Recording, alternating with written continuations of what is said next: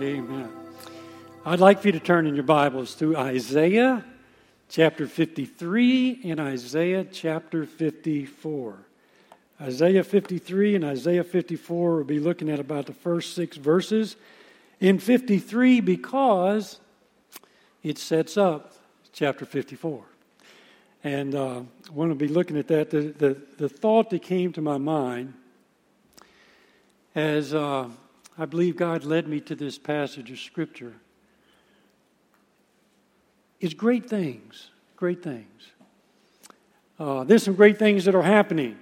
God's doing some great things. And, and certainly Wednesday night, as uh, we go down to the uh, new property, I, I've not been down that way, and so I haven't seen the uh, steel being erected, but I look forward to being here on, uh, well, not here, but there, on Wednesday night, and uh, celebrating and worshiping the Lord there. Uh, God is doing some great things, but there's some greater things that He's doing. And it's not just about steel, it's not just about a building going up, it's about lives, it's about lives. And, and what a what a great way to communicate that through cardboard testimonies. You know, a lot of us are, are just a little bit shy and embarrassed and don't know how to articulate exactly what God's done in our life, but these folks that stood up here and in the picture, they, they had the cardboard testimony, and They they communicated in just a word or two the difference that that God has made in their life over the past year, over the past year. And what a great testimony that God is doing some great things. Taking a person's life who stands there and says, my life a year ago could be characterized by pride. And then she flips the card and says, this is what God's done in my life. Now He's filled me with compassion. Or a person that stands there, or a whole family that stands there and says, we were inactive and now we're engaged.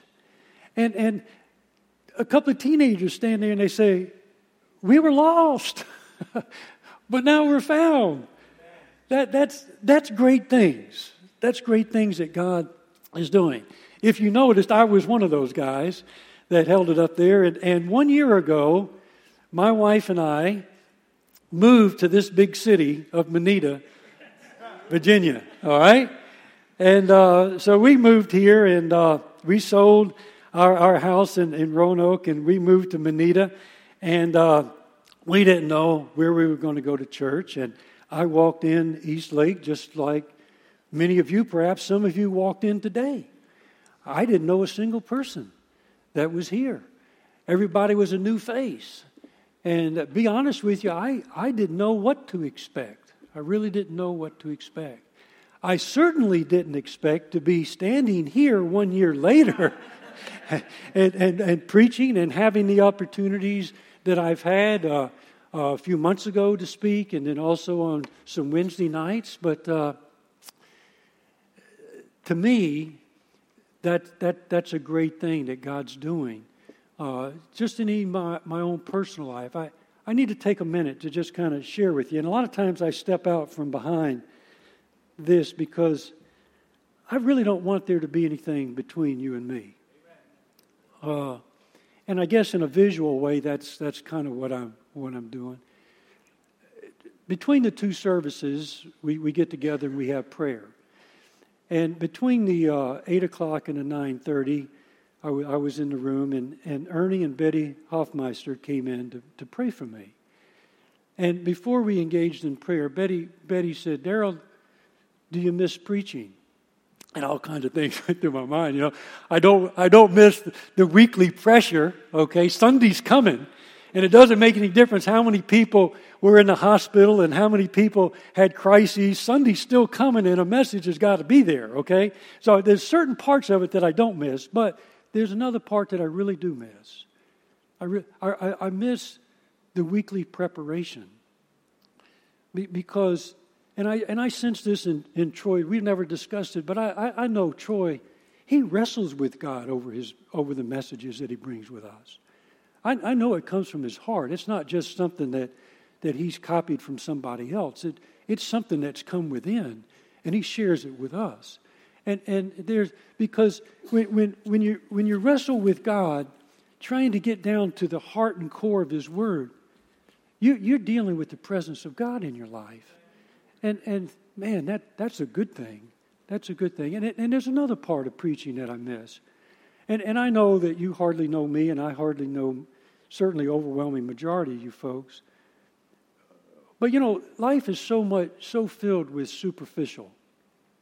You know, we engage in conversation, how you doing, you know, how the football team's doing, or, you know, all kinds of different superficial stuff.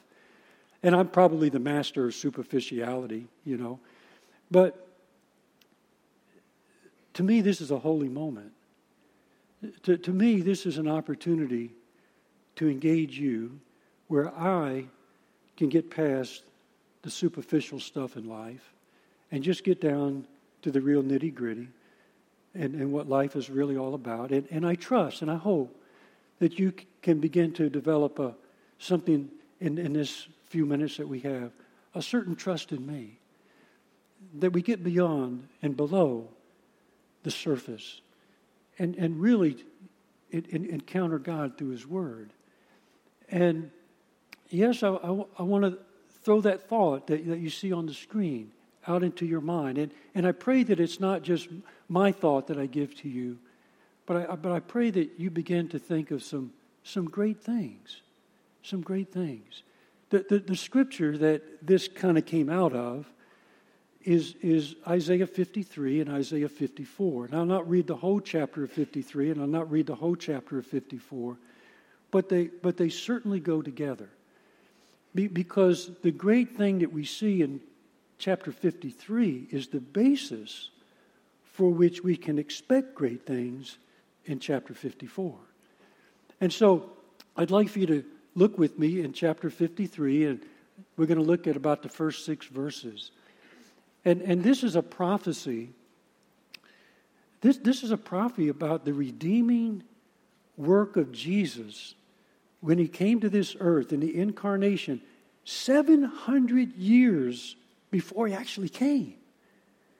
And and and and the Holy Spirit is, is opening the mind and the heart of Isaiah to help us understand that this was no accident.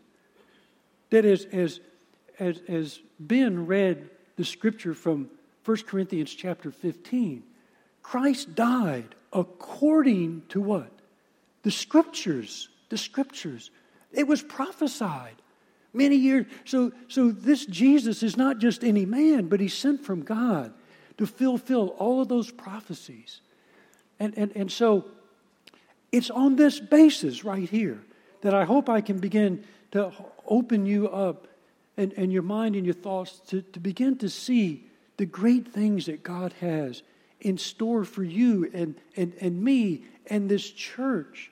That's not based on our egos. It's not based on our personalities. It's not based on, on, on our abilities, but it's based on Him. So let's look at Isaiah fifty-three. Who has believed our message? And to whom has the arm of the Lord been revealed? And here we go with the incarnation. This is the life of Jesus. He grew up before Him like a tender shoot and like a root out of the parched ground. He has no stately form or majesty. He didn't come as a as, as a king all wrapped up in a robe. He was born in a manger, and He grew up in Nazareth. And and and that we should look upon Him, nor appearance that we should be attracted to Him. And yes, He was despised and forsaken of men, a man of sorrows and acquainted with grief, and like one from whom men hid their face. He was despised, and we did not esteem Him. Surely our griefs He Himself bore, and our sorrows He carried. Yet we ourselves esteemed Him stricken, smitten of God, and afflicted. Look at this. He was pierced through for our transgressions. He who knew no sin became sin on our behalf. And so He is pierced through for our transgressions. He was crushed for our iniquities. The chastening for our well-being fell upon Him, and by His scourging we are healed. And then here's the reality that all of us can identify with. All we like sheep have gone astray. Each one of us have turned his own way. But the Lord has caused the iniquity of us all to fall on Him. That is a great thing. Just to imagine for a moment. I, I don't know if you've already done this or if you'll do it today. But when we bow our knee, we bow our heart, we bow our will and surrender to Jesus, and we say, Lord Jesus, forgive me of my sin. Come into my life. Make me the kind of person you want me to be. Here's what happens in this transaction. All of your sin goes to who? It goes to Him. His iniquity, our iniquities, He bore upon Himself. But it doesn't stop there. All of His righteousness comes to us. All of His righteousness comes to us. And, and so, that's a great thing. That's a great thing. As a matter of fact, that's the basis upon which the prophet, under the inspiration of the Holy Spirit, can say to us in chapter fifty-four, verse one, shout with joy. Shout with joy. You know, uh, you guys are good at doing that. Uh, I, I don't know if I could take any more. You know, it's just, it's just been like this building crescendo of of of, of the spirit and, and, and the joy and the celebration of what God. And it, you can tell that God's done great things in your life. And and just through great worship. And so that's the basis. And so He says to us, and I want you to look at this. In, in chapter fifty-four, verse one, here's what He says. That's the basis upon which we can shout for joy, O barren one. We'll come back to that in a minute. You have been, you who have borne no child, break forth into joyful shouting and cry aloud. You who have not travailed, for the sons of the desolate one will be more numerous than the sons of the married woman, says the Lord. Enlarge the place of your tent.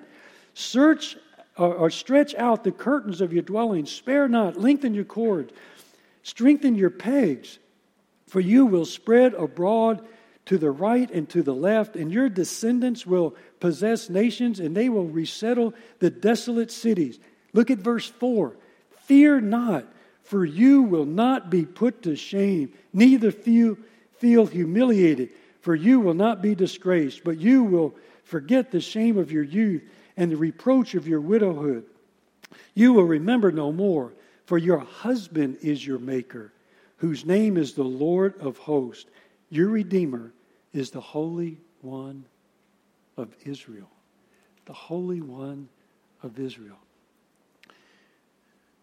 While the title of my message is Great Things, I borrowed a statement by a man who lived in the seventeen hundreds. His name is William Carey.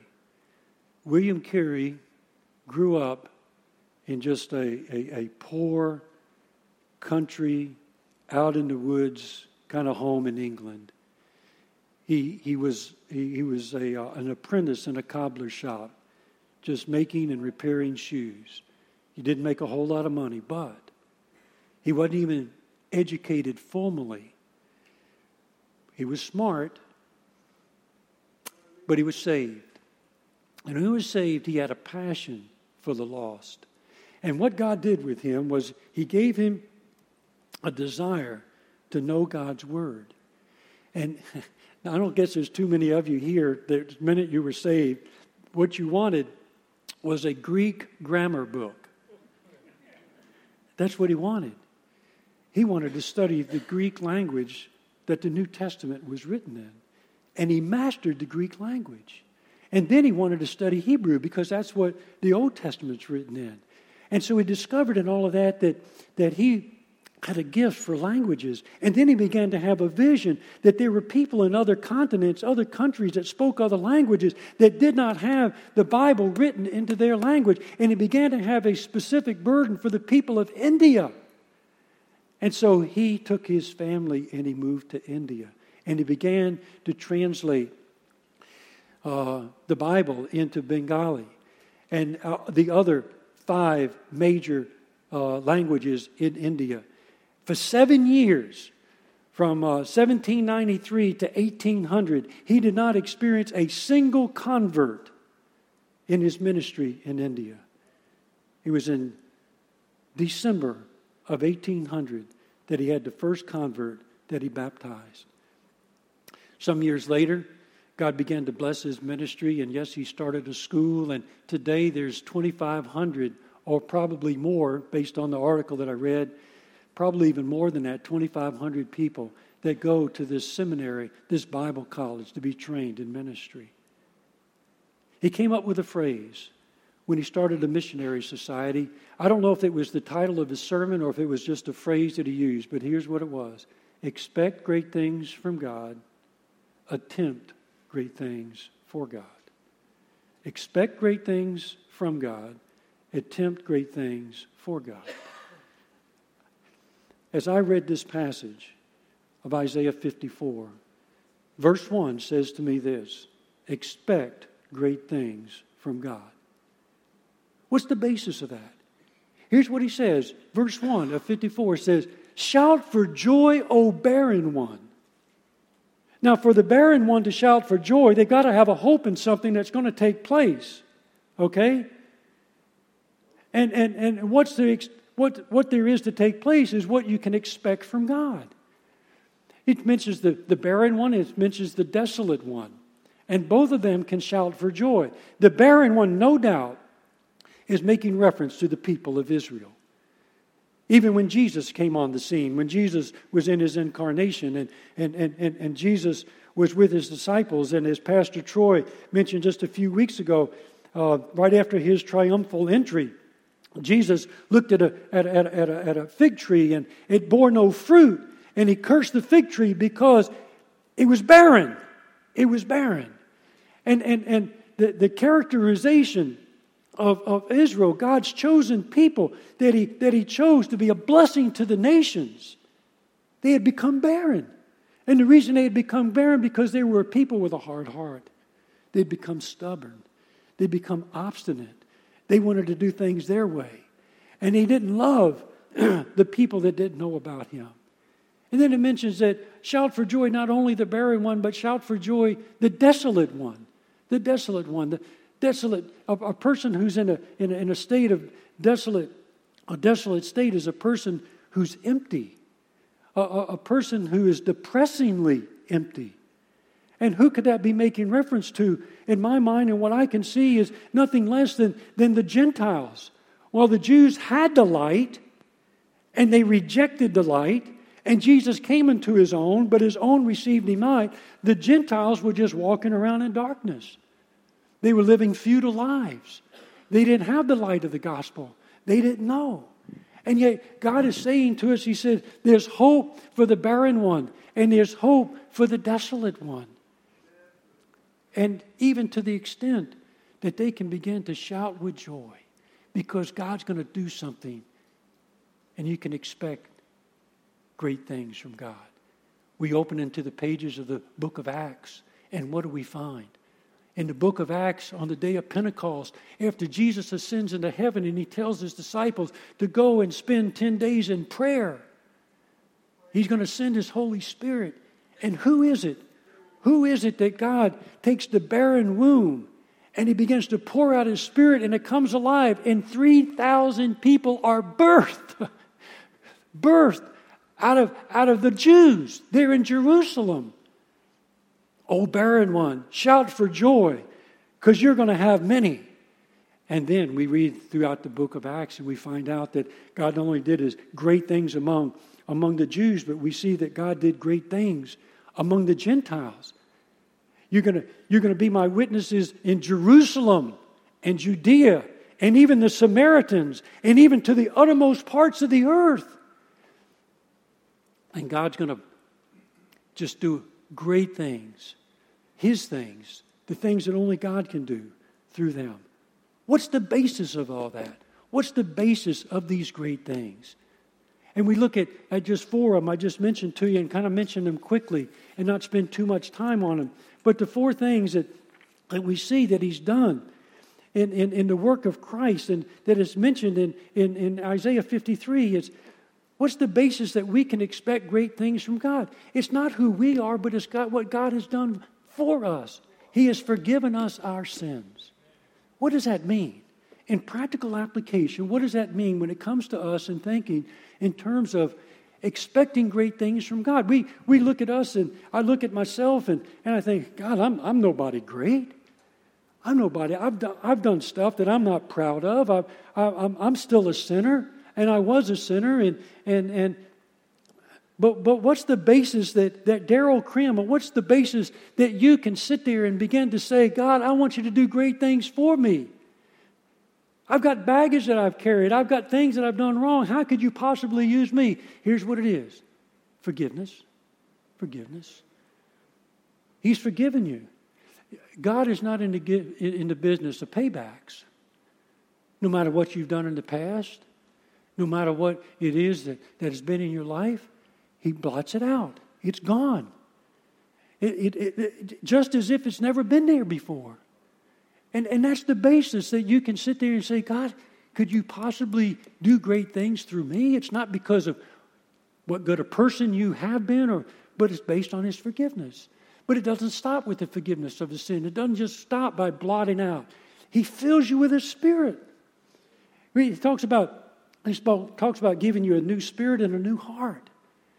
Jesus, Jesus sat around the, the table with His disciples on this last night with them, and And and they had the meal together, and they had the bread, and they had the cup. And He said to them, He said, this cup is the blood of the new covenant. The new covenant. What's so special about the new covenant?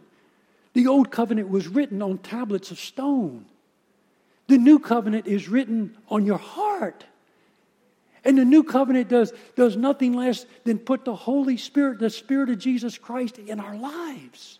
In our lives. And so we begin to realize that these great things that God wants to do in people's lives for His glory is not based on how good a person or the achievements or the accomplishments that we've done in the past, but it's based on His forgiveness. It's based on His Spirit. That we, He gives you a brand new heart.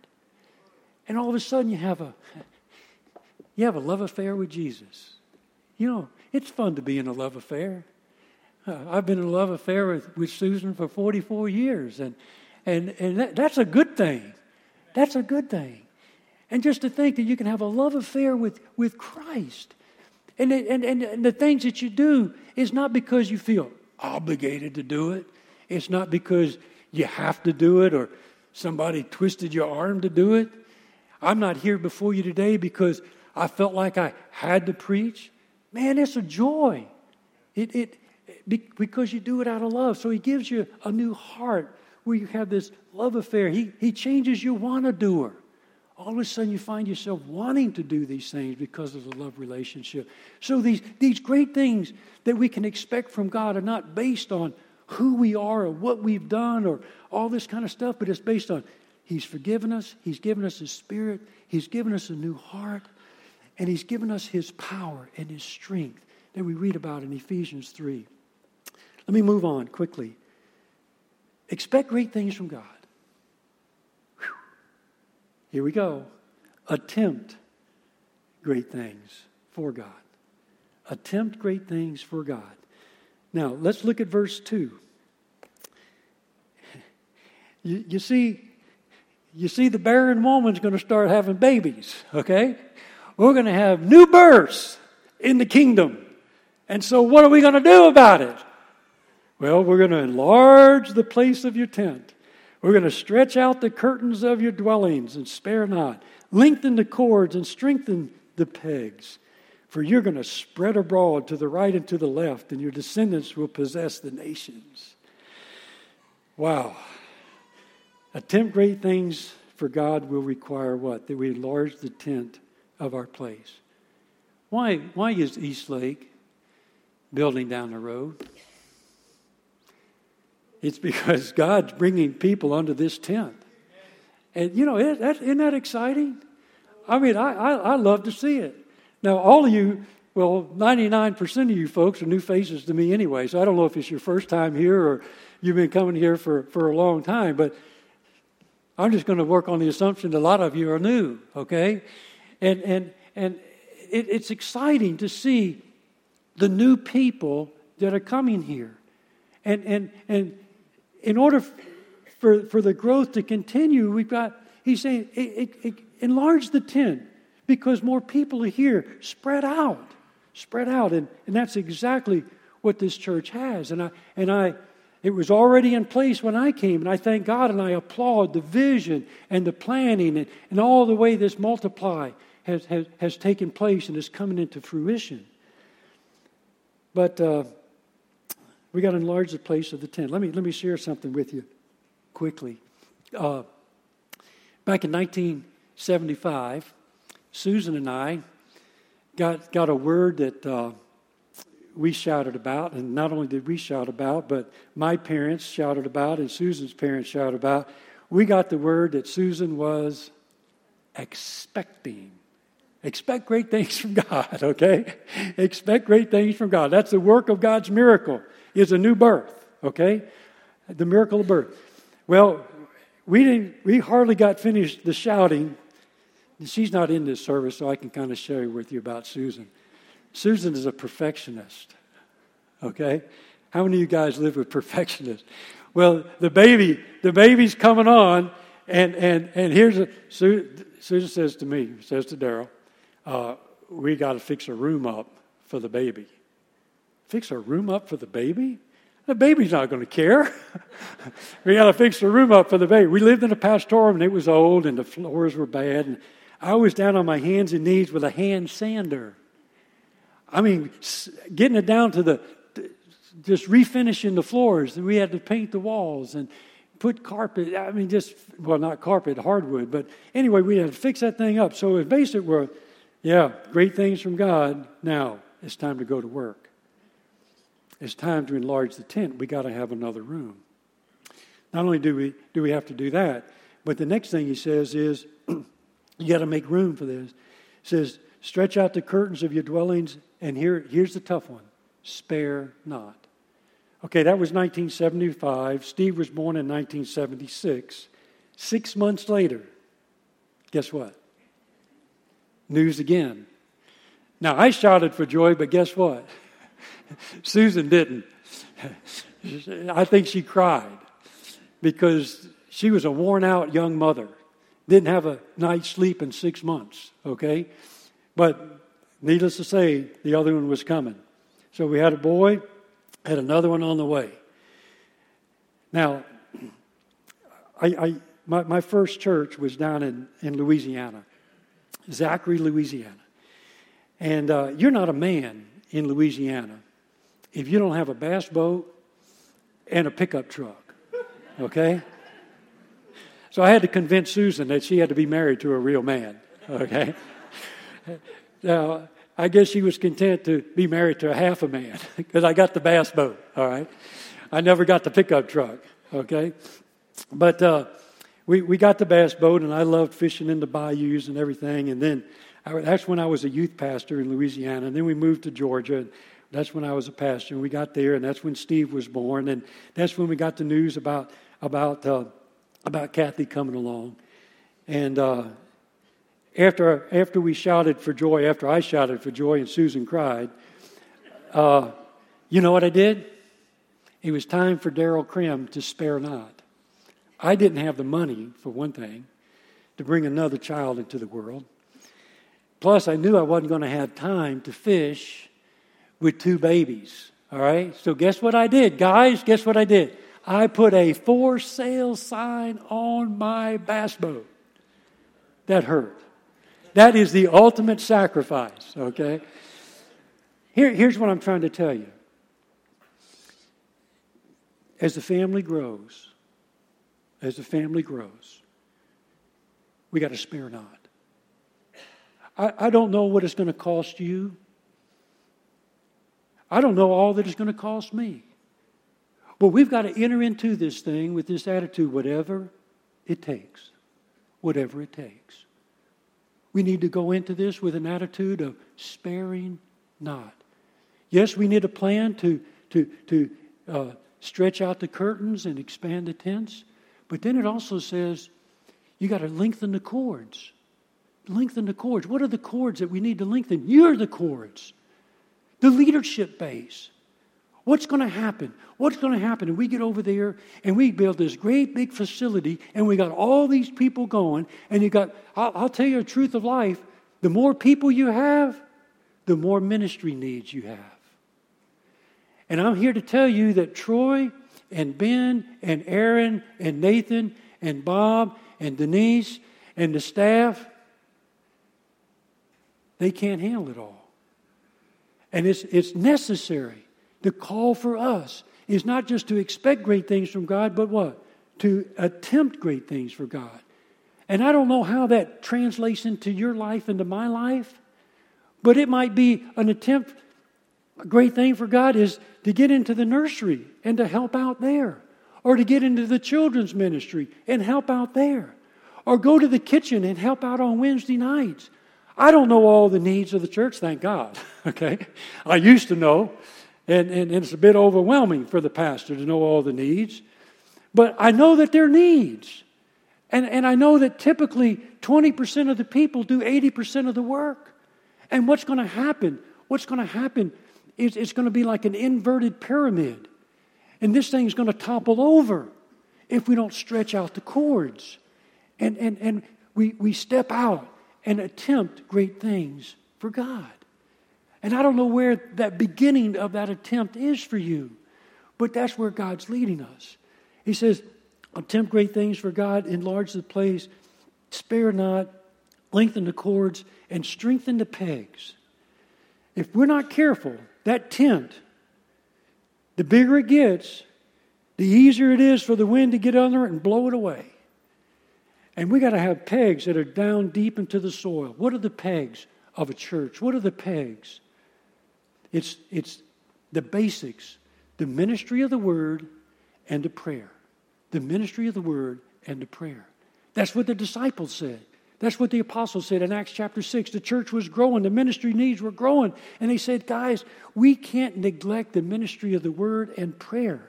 We need help. We need help. I would have never become a part of East Lake Community Church if I sensed that we didn't have pegs already in the soil, nailed down and secure in the truths of the Bible. And as I see the emphasis on the importance of us praying together and the prayer room during every one of our services, At eight, at eight o'clock, at nine thirty, at eleven o'clock, then we join together in prayer. And we need to, we need to take those steps of faith and trust and, and engage in that. And so, fear not. Let me, let me just close out with, with this one. Fear not. Here's what he says. Fear not, for you will not be put to shame. Neither feel humiliated, for you will not be disgraced. For your husband is your maker, whose name is the Lord of hosts, and your Redeemer is the one of Israel, who is called the God of all the earth.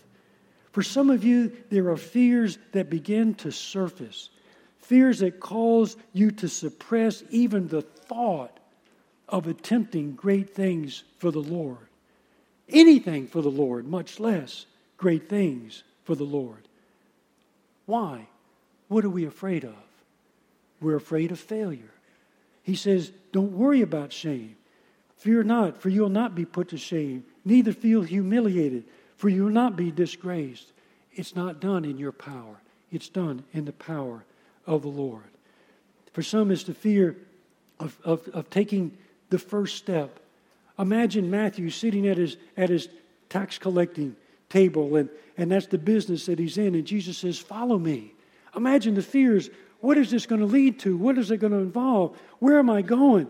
But he puts all those fears behind, and in faith he follows Jesus. And and and, and Peter and, and, and Andrew, they've been in the fishing business that's been handed down to them through their through the generations. And, and Jesus comes to them and he says, follow me. And he calls them to take a first step of faith to follow him. There are those of us that have fear of just stepping out and taking that faith step and, and following him wherever that pathway may lead. And so, for some, it's the fear of service. It's not who you are, it's who God is. That's why God says, for your husband is your maker, whose name is the Lord of hosts, and your Redeemer is the Holy One of Israel, who is called the God of all the earth. Where will you be one year from now? Where will you be one year from now? We had several people in their in the video show what God was doing in their life. One lady said, I, I, I was inactive and, and I was uninvolved, but now I'm in the children's ministry. I'm a, I like what she said, a children's worker. That's work. That's work, okay? But it's a good work. It's a good work. It's a necessary work. And, and, and so where will you be a year from now? Can you write out a cardboard testimony, say, I once was this pew sitter, but now I'm engaged, and I've helped to expand that cord of leadership base at East Lake Church. How important that is. Where will not only you be a year from now, but where will East Lake Community Church be a year from now? Let's bow and pray together. For more information about East Lake Community Church, please visit us online at eastlake dash church dot com or find us on your favorite social media platform at Eastlake S M L. Thanks for joining us.